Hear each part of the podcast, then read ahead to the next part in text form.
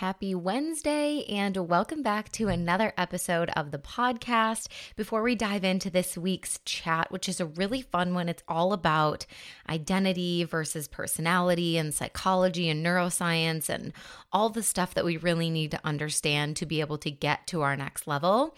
I first wanted to give you guys a little update on my life. So, as you're listening to this episode, hopefully I am either on a plane in the air or I've already landed in the US and I am back home visiting my family. So, fingers crossed for that.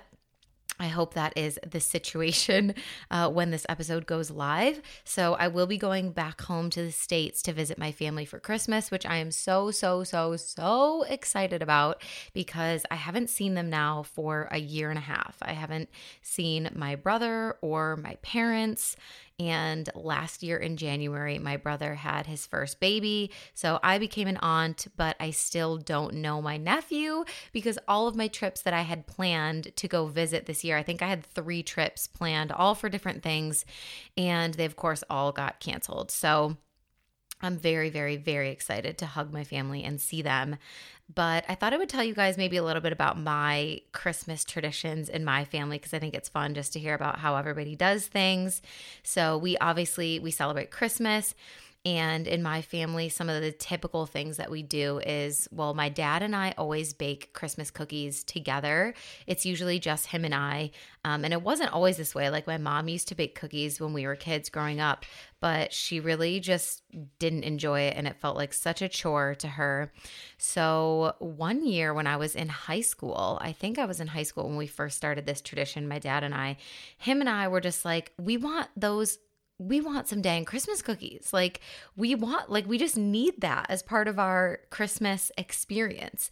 So, him and I one day decided to get all the stuff out and open up my mom's old recipe books. She was working and just figure out like how the heck to make these cookies and make them our freaking selves. So we did that and they actually turned out so good. So after that my mom was like, "Okay, that's your tradition now. Like I'm not making them anymore. I don't have to do it. Like hands off for me. It's all up to you guys." So that's kind of how that tradition started. My dad and I always bake um, Christmas cutout cookies together and it's so much fun and i love that him and i have that like little bonding moment experience together so that's one of my favorite traditions of christmas and then on Christmas Eve, as a family, it's always been since we were kids that we get pajamas on Christmas. I know a lot of people do that. So, love having brand new pajamas to sleep in the night before Christmas.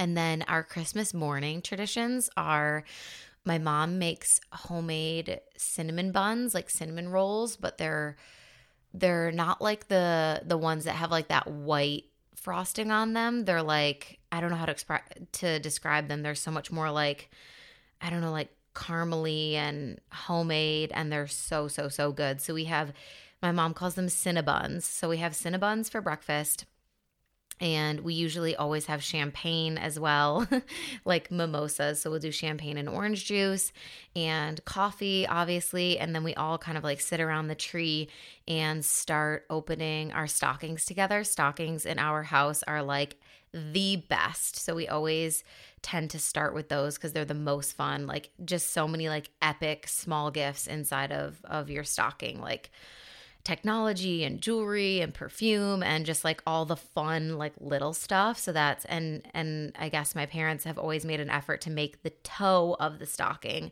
have something really like fun and special and surprising in it. So it's always fun to kind of go through and everybody open up their stockings together and try and get to the toe. And there's usually like a really nice fun gift at the toe of the stocking.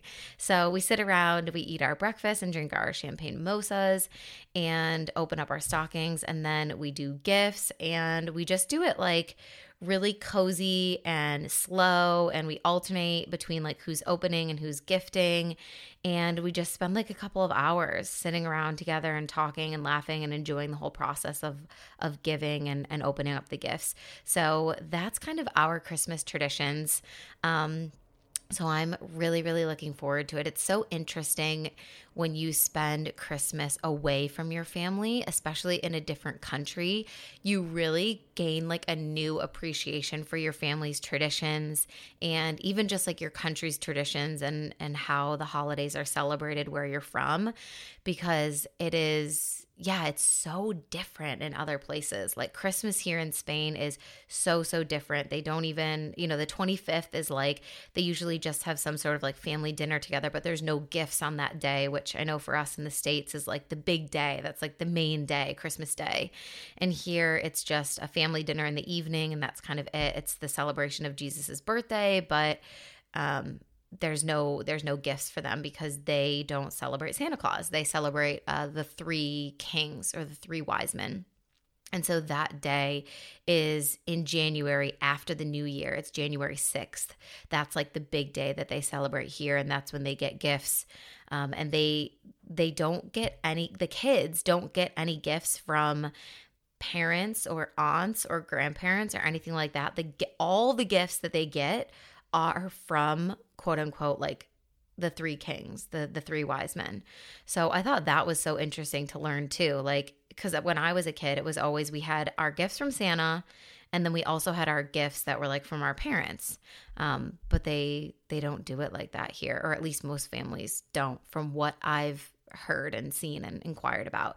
So, anyway, yeah, it's really interesting when you go and you spend Christmas away from your family or in a different country just makes you appreciate a lot more like your traditions and the way that you you do stuff in your family. So I'm very much looking forward to going home and spending time there and I'm also really, really excited for the Reset Challenge because obviously that's going to kick off the first Monday in January. But while I'm at home, we will be doing the book club portion of the Reset Challenge. So if you registered before the 15th, so if you registered yesterday or anytime before that, you get to be in the book club group with me. So we're going to be doing very specific challenges inside of that group to prepare your life and your home and your energy for the new year. And those are totally separate from what we're going to be doing in the Reset Challenge. So it's like extra resources and challenges and things like that. And we're going to be going through the ebook together. And yeah, it's going to be so much fun to just like get to see everybody who's already registered for the challenge and kind of get to know you guys. So I'm very, very excited for that. If you haven't registered for the challenge yet, you definitely can still do so. You haven't missed it. Um, you can register anytime from now until January 3rd is like the ultimate last, last day that you would be able to register because we're going to start on January 4th. So if you're still like out of the loop on Reset Challenge, go over to my Instagram and check the Reset Challenge highlight. Send me a DM, ask me if you have any questions. But basically, we are going to move, meditate, and manifest every day for the first 10 days of the new year. Kind of. It's the first two weeks. We'll start on the 4th because that's the first Monday, and we'll do Monday to Friday for those two weeks of January. So you get a workout, a yoga flow, a meditation, and some sort of actionable step for manifestation every single day for the 10 days. And it's all delivered to you in a really easy to follow format. Like the workouts are pre recorded, so you can follow along wherever you are in the world at whatever time works for you. The meditations are totally downloadable, so you can save them to your computer or your phone and listen to them on the go or whenever you want. You can you get to save those for forever. So you can have 10 free guided meditations that come with your membership into the Reset Challenge. And then in addition to all that, stuff, there's also going to be the masterclass, which is going to be so much fun. I'm doing a manifestation masterclass and I'm going to be teaching on a lot of different and new topics uh, that I haven't taught to you guys before in my courses or anywhere really. So I'm very, very excited to, to deliver that to you guys that are joining me in the Reset Challenge because yeah, it's like a $197 value is what I usually charge for masterclasses. So you get that totally for free inside of your $55 membership to the Reset Challenge. So, I'm very, very excited to dive into all of that with you guys, and I can't wait to be home with my family. And I'm wishing you all an amazing, happy holidays. Uh, we will obviously hang out and talk before then, but I just thought I'd give you like a little life update before we jump into this episode. But I think that's it from me. So let's get right into this episode. Welcome to the Make Shift Happen podcast. I'm your host, Samantha Daly, entrepreneur, life coach, and your no BS bestie, here to bring you all things mindset, manifestation, and personal development. This podcast is designed to help you expand your mind and up level your life. So turn the volume up and roll the windows down if you're coming along for the ride. Let's go make shift happen.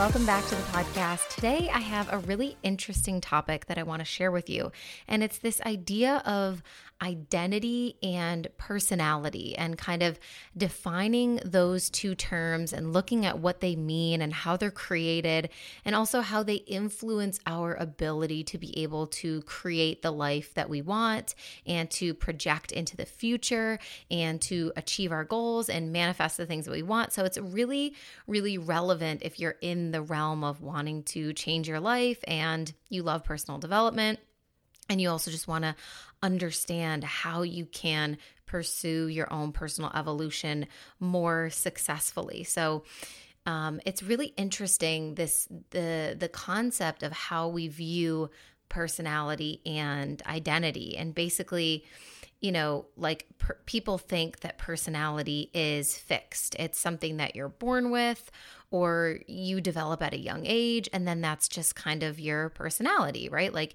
you are an introvert or you are an extrovert or you are a 7 on the Enneagram or you are an INFJ or whatever, right? So people use these different testing methods to understand their personality better. And while all of that has a place and it definitely has value, it can help you understand yourself on on a much deeper level I think sometimes we get caught in the trap of feeling like that means everything is already decided for us and we're kind of put in this box of like this is who you are and this is how you operate and you just need to be able to work with it. And while, you know, that's I think this is a fine line because with things like astrology especially, like I look at astrology as like the soul's blueprint and and human design as well because that includes astrology and so many other modalities that help us understand ourselves. There are definitely when we talk about like nature versus nurture and that type of stuff i definitely believe that there is nature involved and that we have inherent qualities and gifts and abilities and tendencies and things like that. So it's not that I don't believe in those things because if you know me and if you've worked with me, you know that I love that stuff. like I'm a give me all the personality tests. I want them all. I love them. I'm obsessed with them. Um, so you know all of that stuff totally totally still has a place and is valid and can be helpful if we utilize it in the right way.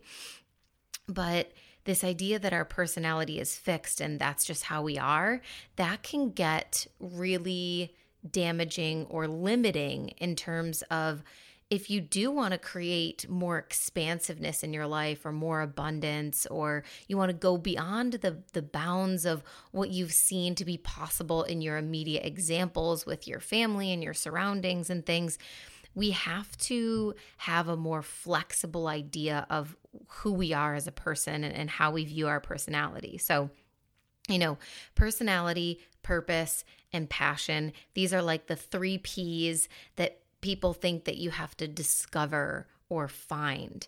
And these are actually things that we create. Okay. So I believe that there is some nature involved in personality, and there's some things within us that are inherent that we can look to these personality tests and natal charts and human design and all that kind of other stuff for. But there's also this really powerful idea that we get to create and change and evolve our personality whenever we want to. And I was listening to this psychologist. His name is Dr. Benjamin Hardy, and he's a best selling author. And his new book is called Personality Isn't Permanent. And it's all about this idea, right? That our personality is actually flexible. And so the way that he defines personality is personality being the way that you consistently show up in the world.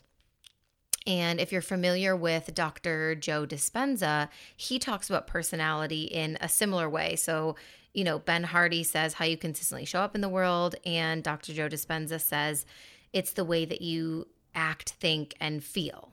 So it's this this mixture, right? The, the, how you show up in the world is that combination of your thoughts, your actions, and behaviors. So that's essentially what personality is. But by believing that your personality is fixed or it's set or it's non moldable, flexible, changeable, adaptable, that leads us to live sort of with a passive approach to life. So if you know anybody or if you yourself are still saying things like, that's just how I am, or, you know, like things like that, that, that really limit your idea about who you are and who you're capable of becoming, then that to me is a sign that there's there's work to be done right? So anybody that says oh that's just how i am that means that they have a fixed mindset in regards to the way that they view themselves what they think that they're capable of the change that they that they believe is possible or available to them.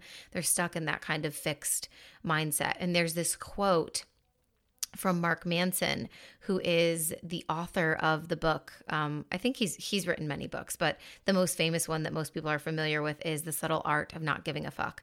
So he's the author of that book, and there's this quote from him that I wanted to share with you because it relates to this so well. He says, "The attitude of that's just how I am, take it or leave it, is still a sign of immaturity." As an adult, it's your responsibility to figure out which of your traits are toxic and are negatively impactful towards other people and the ones you love, and to eventually learn how to fix them. At some point, we all got to start making ourselves better individuals.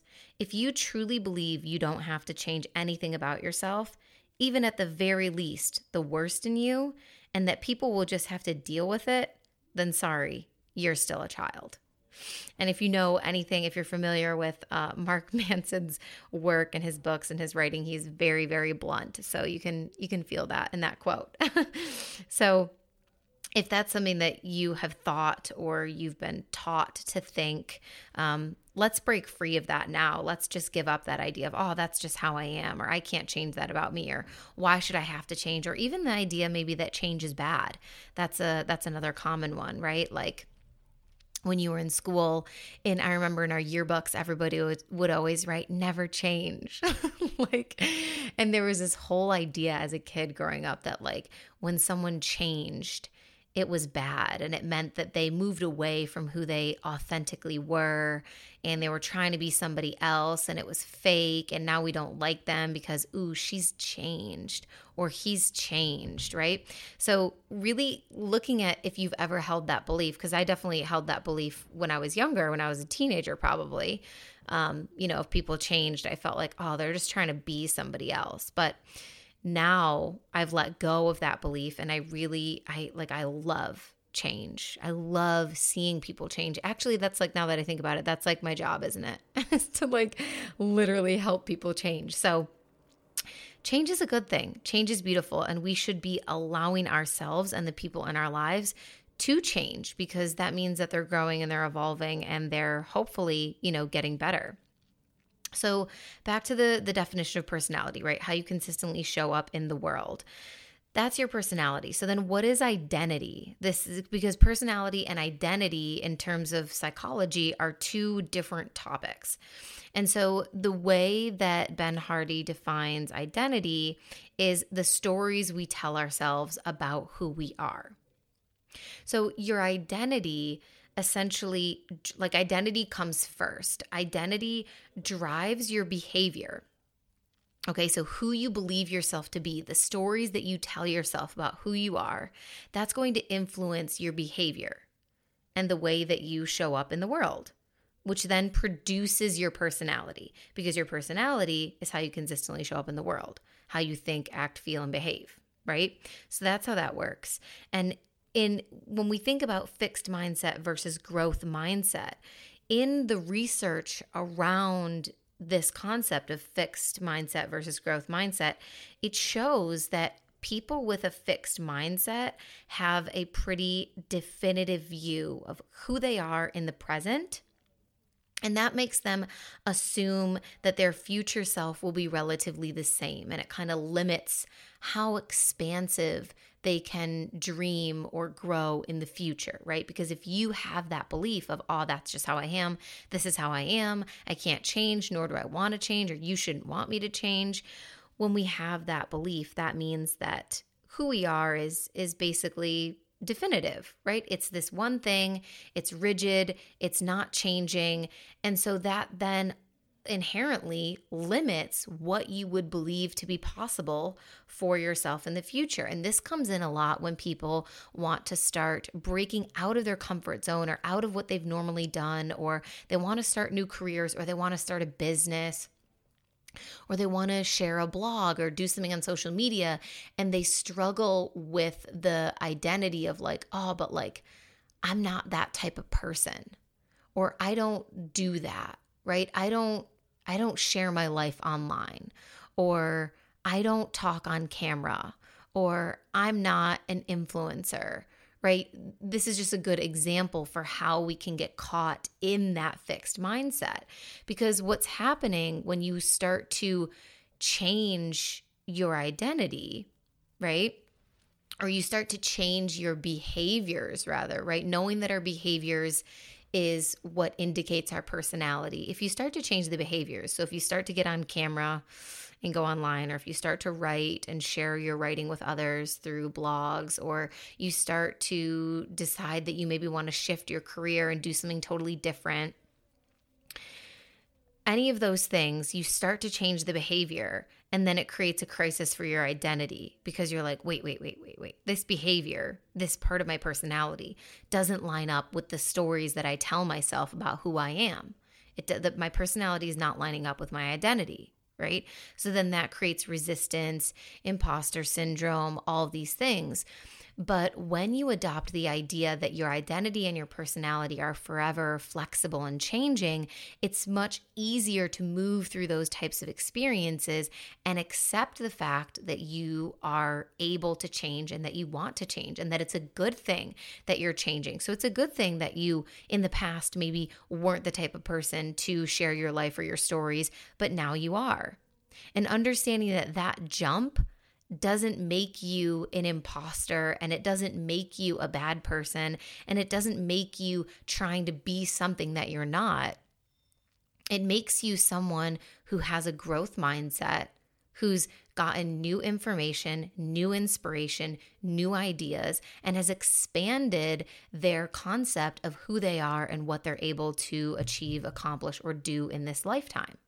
So I think that can be really, really helpful if you ever have experienced that feeling of like wanting to do something new, but then feeling like, oh no, but like that's not who I am. I don't do that. Like, because again, the fear that would come from that is not only based on your perception of your identity and who you believe yourself to be, but it's also highly influenced by your perception of how others see your identity right? So if everybody has known you for your whole life to be one certain way, and then you start to kind of break that mold and you show up differently and you start doing something differently, or you change your career, or you change what you talk about, or how you think and your attitude towards certain things, or you change your faith, or you change whatever, there's that fear of like, oh, everybody else is going to think that I'm fake and that I'm trying to be something that I'm not, and that I'm trying to you know, become some different, better version that's not actually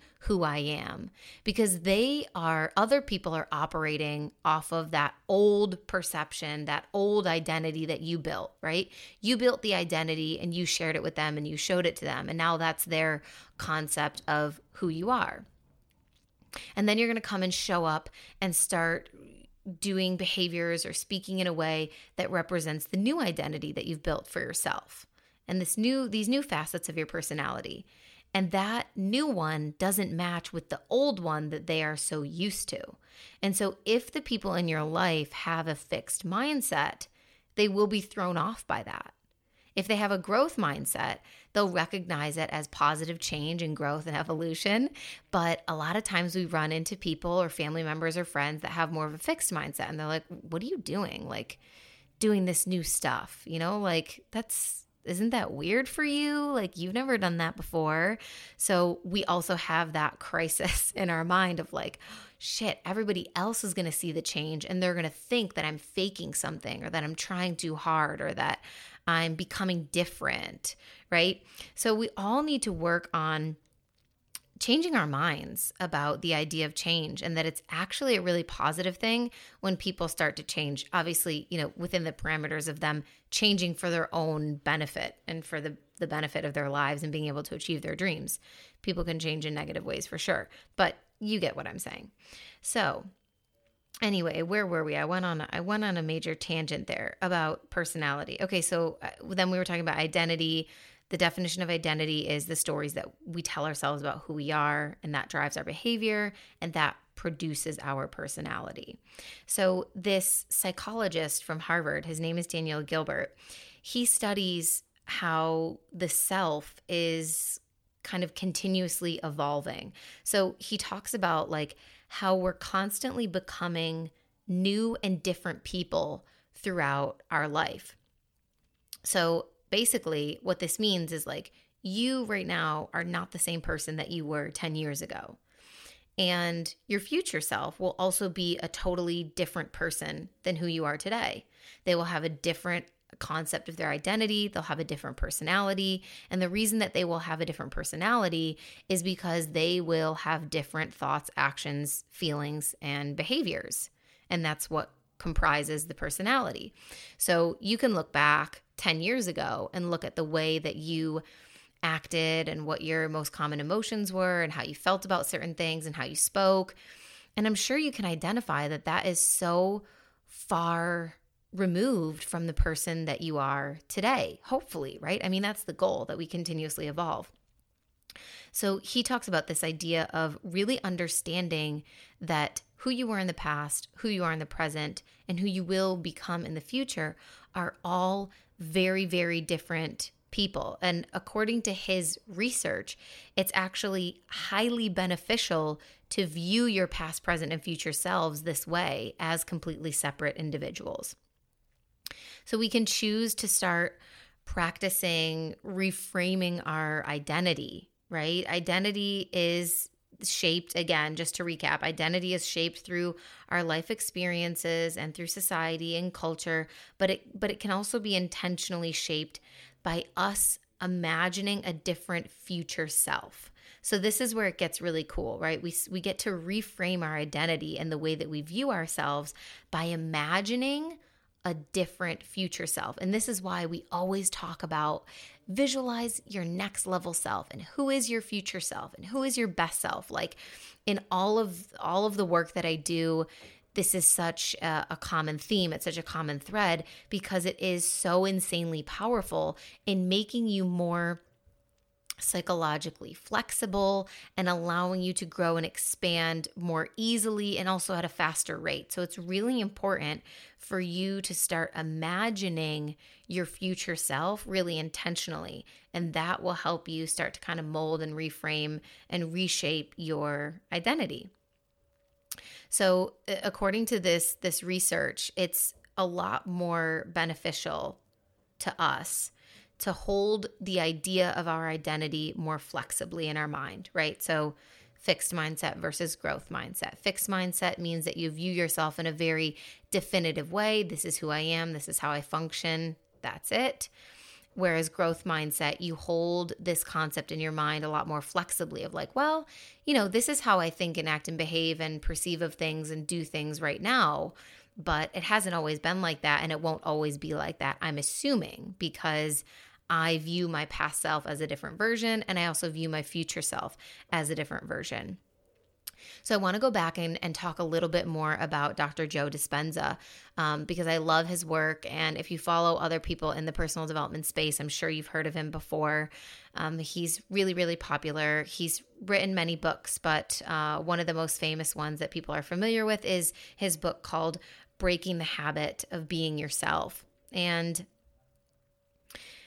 it's this idea of, you know, who we've been conditioned to show up as or who we've gotten comfortable being in this world is actually the thing that's holding us back.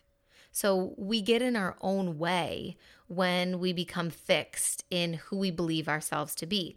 So if you can't change if you can't change your behavior or your thoughts, then why would you be able to get any different or better results in your life.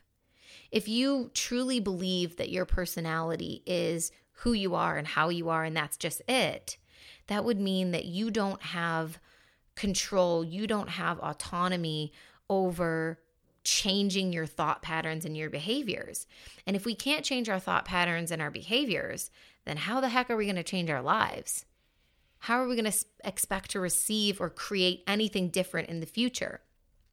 So, this is the concept of his book, Breaking the Habit of Being Yourself. You have to break the habit of thinking and acting in the way that you do right now in order to be able to create new situations, new experiences, new emotions, and new results in your life, which is a really cool concept. Like, I love the title of the book because at first you're like, what?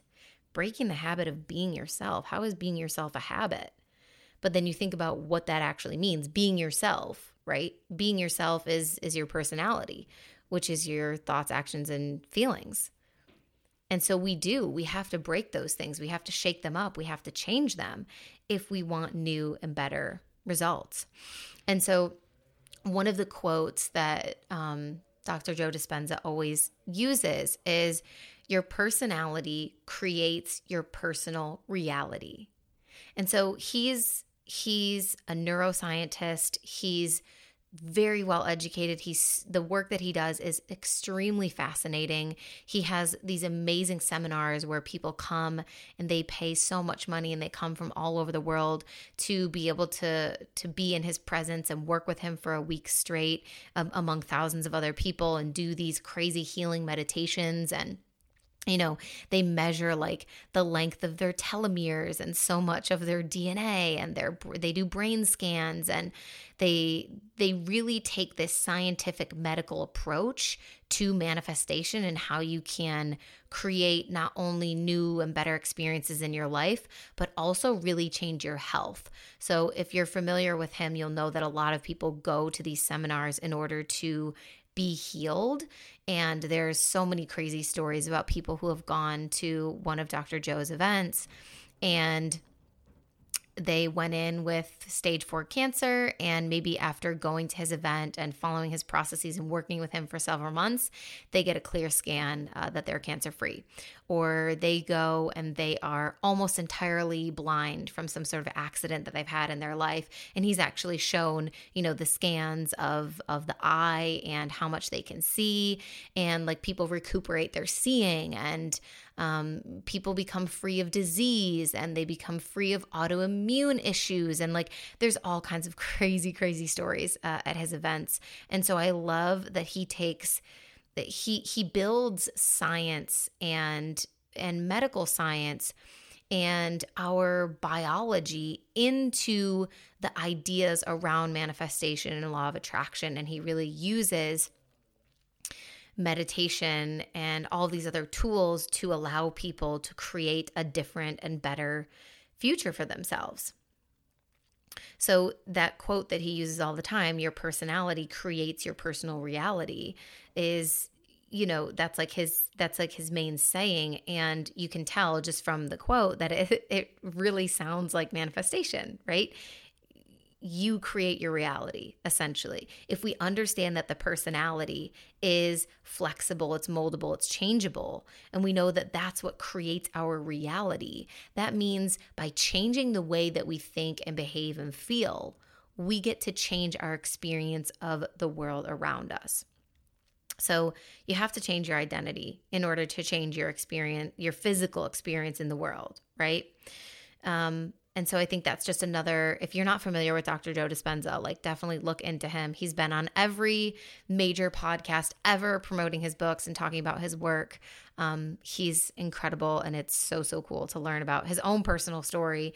He was um, riding in a, I think he was uh, doing a triathlon and he was, this was back in the 80s too, I think and um, he was hit by a he was hit by a car going like 55 miles an hour and um, thrown off of his bike and he totally like crushed and shattered his spine and they told him that he would never walk again and that he had to get this this surgery to put a metal rod in his back and he was a doctor at the time. Uh, he wasn't doing the work that he does now in terms of like helping people change their lives through the process of meditation and understanding your your thoughts and emotions and personality. But he was uh, he was a doctor, and so when he was in the hospital and they were telling him like you'll never walk again and you need to get this surgery, he felt some sort of intuitive knowing that like the body knows how to heal. Like when you get a cut or you have some sort of injury,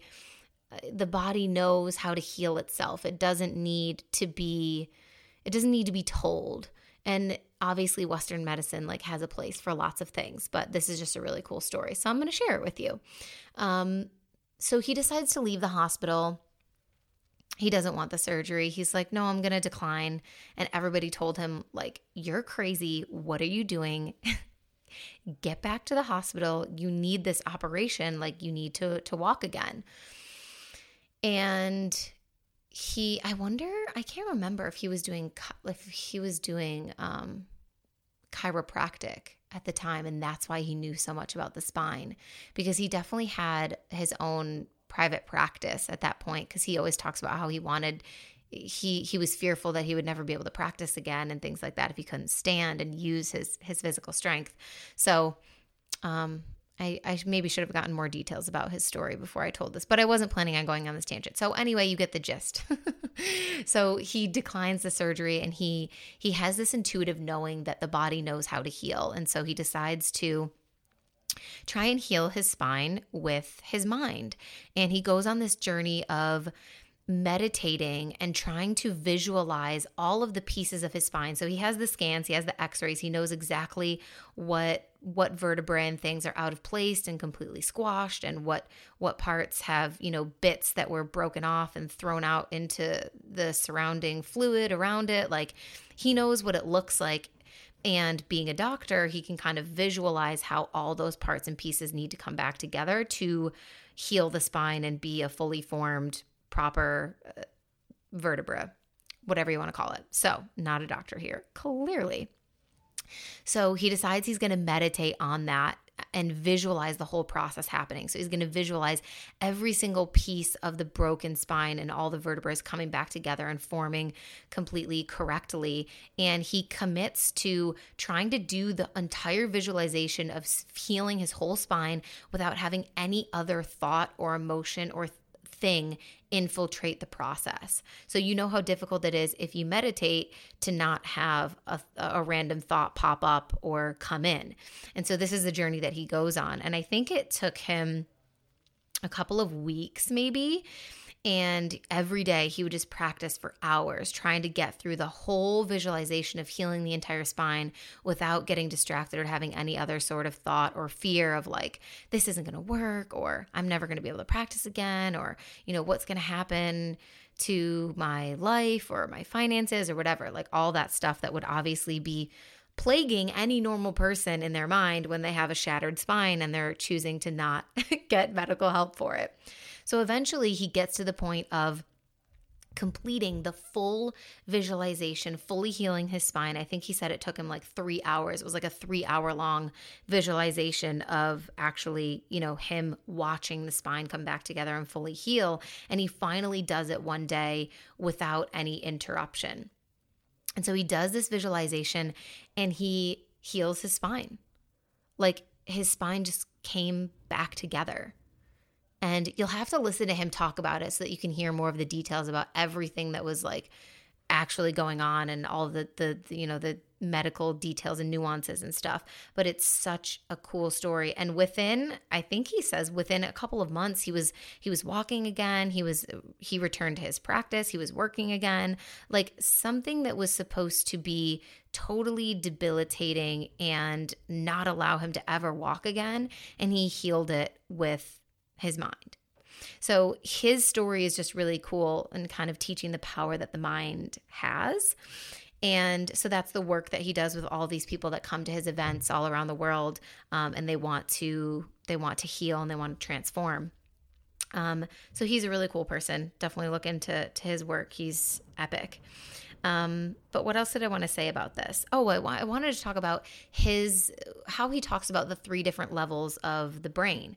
So obviously he talks a lot about manifestation without really using he does use the word manifestation sometimes but he doesn't use the same jargon that you're going to find like on my podcast and stuff like that because again he takes such a scientific and medical approach to the reality of manifestation which is also cool if you have a more kind of like practical logical like i need the facts uh, type of brain his the way that he speaks about it and talks about it although it's very complex and medical it might resonate more with you or it might resonate more with someone that you know. You're already like oh my god yes like i believe in manifestation i love it i know it's real. But there's people in your life that are like thinking that it's garbage. You know that might be something really cool uh, that they would resonate with more because he's just like super factual with it.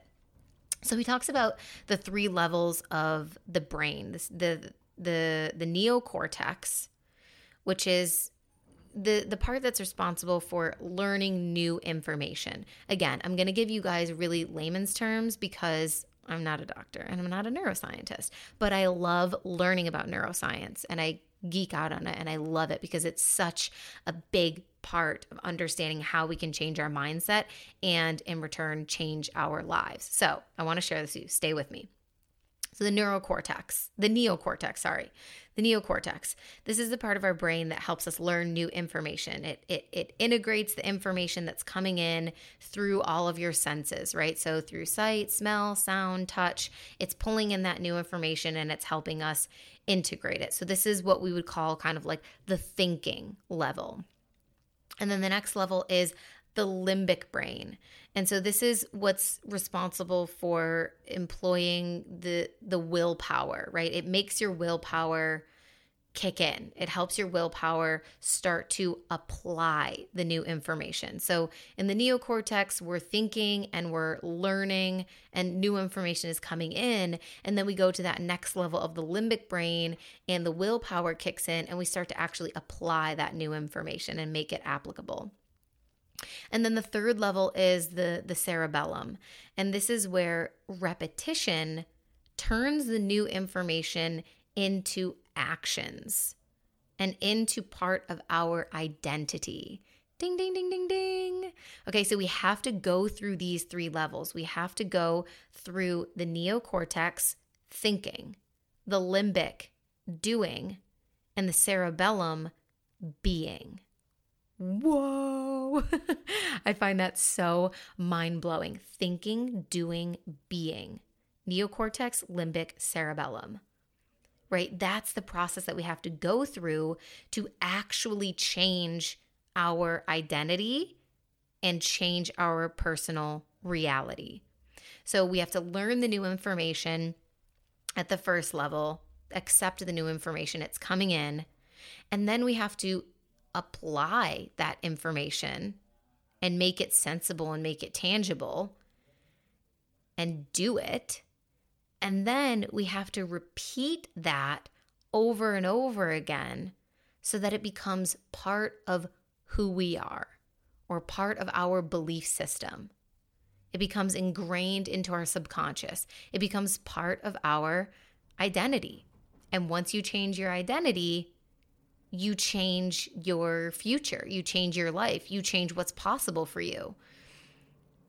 Going back to that quote, your personal, your personality creates your personal reality. So once we can change our actions and behaviors through going through that three step process of thinking, doing, being, we get to start to attract and become a next level version of ourselves. I hope this is making sense to you guys. I feel a little bit scattered because I obviously have notes here with all the things that I want to cover because it's super sciency and like I'm again not a doctor, but I hope this is I hope this is making sense. I think I think we're I think we're getting there. but I hope this is making sense to you guys.